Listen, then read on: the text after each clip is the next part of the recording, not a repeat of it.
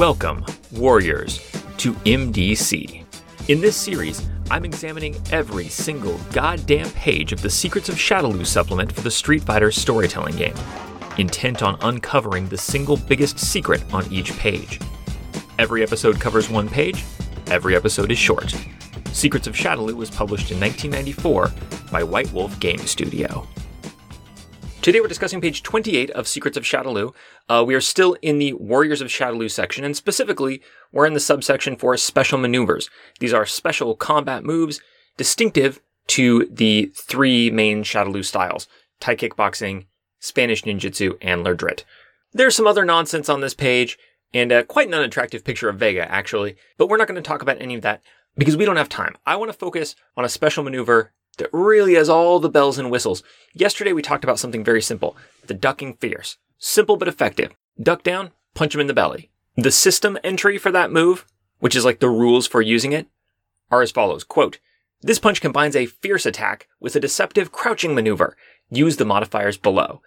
And to translate that from rule speak, a fierce attack is a kind of punch. A crouching maneuver is where you duck. And the modifiers below are the modifiers for a punch. So the system is you duck and punch. The system entry for today's move is like three paragraphs and change, but it's sort of in the same family. Like think of it as the evolution of the ducking fierce. After Bison innovated the concept of ducking down and punching somebody in the belly, rather than resting on his laurels, he thought, where else don't these rubes expect to get punched? I know, the upper back, and thus the flying punch was born. So let's just take it from the top. It's called the flying punch. The prerequisites are you need 4 dots of athletics, 2 dots of punch, 3 dots of focus, and the jump special maneuver. Jump special maneuver I have no problem with. I kind of hate that it's its own thing in this game because everybody can jump in the video game, but in this game, for whatever reason, you have to buy it special so that if you don't take it, everybody else can jump like in Street Fighter, and you can just kind of hop like in Virtua Fighter or whatever. That sucks. Jumping is every Street Fighter's right. But you do need to jump to do the flying punch, so I accept it. The other requirements are quite high. Punch 2 honestly seems a little bit high for a move that fundamentally is just a punch. Like the punch part of it is just a punch. Athletics 4 is pretty high just to jump over somebody. Like given that you've got the jump move and can just like jump up 20 feet in the air or whatever, like in the game Street Fighter, jumping over somebody's head is not such a big deal. But not only do you jump over their head, you also like turn upside down in midair. And I guess that's why this move requires focus 3, which is really a lot.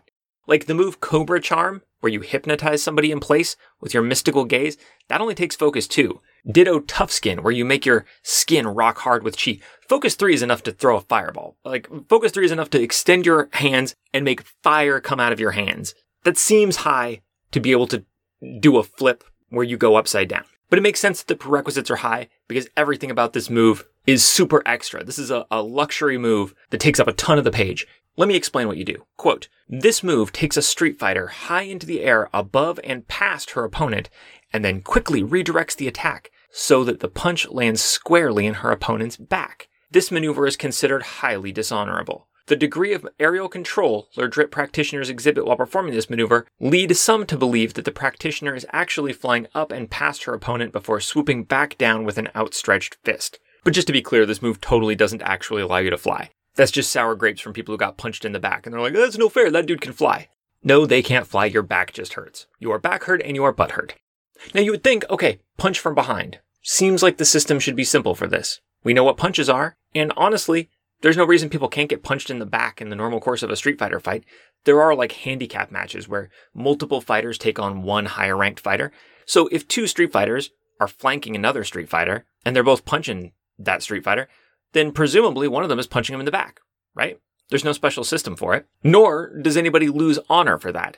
But just get a load of the complex rule system for the flying punch. Quote, to execute this move, the fighter must actually move 2 hexes past her opponent and move back to the opponent's hex as she arcs back downward to hit her opponent from behind. This attack is considered an aerial maneuver and halves the opponent's total stamina for the purposes of determining how many damage dice are rolled, rounding fractions down. For example, if a fighter who is blocking gets hit by a flying punch, her soak would normally be her determined by adding her stamina of 3 and her block technique of 4, and then in parentheses, helpfully, 3 plus 4 equals a soak of 7 dice. But because the flying punch is a sucker shot, the fighter's stamina is halved. So, 3 divided by 2 rounding down is 1, the soak is 1. Stamina die plus 4 technique dice for a total of 5 dice. So there's this whole thing. There's a move rating to the move, which tells you how many spaces you can move when you do it, but you actually have to move past them and then back to them. And then when you move back to hit them, because you're hitting them in the back, they roll half their normal dice for stamina to soak, but not half their normal dice to block to soak. Now that's a lot to take in, especially if you don't know about and, as is likely, don't care about the rules of the Street Fighter storytelling game. But let me decode it for you in terms of the fiction. What this means is that when you jump over somebody and punch them in the back, their physical toughness, right, like their conditioning, their durability, only counts half. So like normally that's rated on a scale of 1 to 5, and you round down fractions. So let's take a person with stamina 5, a tough, durable person, but not a superhuman. Let's say famed defensive lineman William the Refrigerator Perry, who is, number 1, known for being big and durable. Number 2, there was a G.I. Joe of him, and there were also G.I. Joes of Street Fighter characters, which means that in the context of G.I. Joe continuity, William Perry might actually have to fight a Street Fighter. If the Fridge has stamina 5, and you jump over and hit him in the back, right, punch him in the back, he only has an effective stamina of 2, which is only as much as a regular person. Punch him in the chest, punch him in the belly, nothing's going to happen. He's the Fridge. He's unstoppable. You punch him between the shoulder blades, it's like socking a regular person right in their jaw. He may go down. That's the power of hitting someone in the back. Unless he's blocking. If he's got his dukes up, if he's covering up his face, then for reasons I'm at a loss to explain, he does gain the full benefit of his block, despite the fact that you technically hit him on the other side of the body from where he's blocking. And this isn't just some like little niggling like rules loophole. Like this is explicitly laid out in the text. It specifies that they gain the full benefit of blocking, even though you are explicitly and specifically hitting them in the back. But it does reduce the benefit of all their physical conditioning almost to nothing. That is a super weird way to mechanize getting hit in the back. And maybe that's why this move, it's beyond the pale. The street fighting environment is very permissive, kind of anything goes. Some people like to punch, some people like to kick, some people like to wear boxing gloves, some people like to use swords, some people throw fire, some people are alligators. But what we don't do is punch people in the goddamn back. If you do, you will lose honor. This is a very exclusive club of moves where you lose honor. Spitting acid at people, fine. Freezing people in place so they can't move, and you can punch them at your leisure, fine. Literally reading people's minds to know what they're about to do. Cheating. Cheating at street fighting. Totally fine. Honorable. This is the way of the warrior. If William the Refrigerator Perry is standing before you on the field of street fighting combat, assuming it's a duelist environment, you can drive a chainsaw into his midsection without losing honor. But back punch, dirty pool. Chainsaw guy will look at you from the sidelines and just shake his fucking head. Who let this creep in here? So anyway, this move is specific to Lerdrit. Only Bison's apprentices can learn it.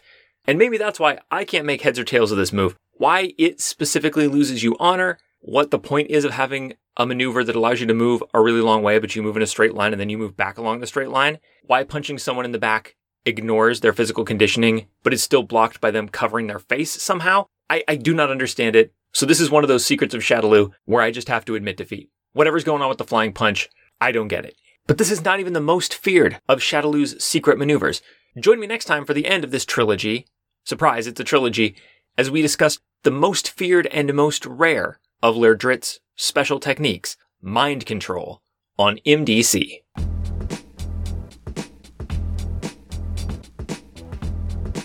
This has been MDC. New episodes drop every day except for Sundays, when all the previous week's episodes drop in one big megasode on the top secret Patreon-only RSS feed. If you'd like to get access to that RSS feed and support the show, go to patreon.com/megadumbcast. Contact or check out the show wherever you want. I am Megadumbcast on Twitter, Instagram, Gmail, Podbean, your favorite podcatcher, etc., etc. Street Fighter and all associated trademarks are property of Capcom.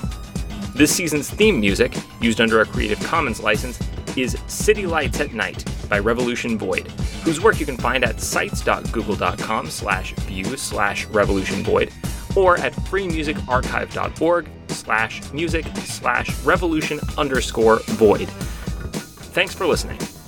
Now get lost. You can't compare with my power.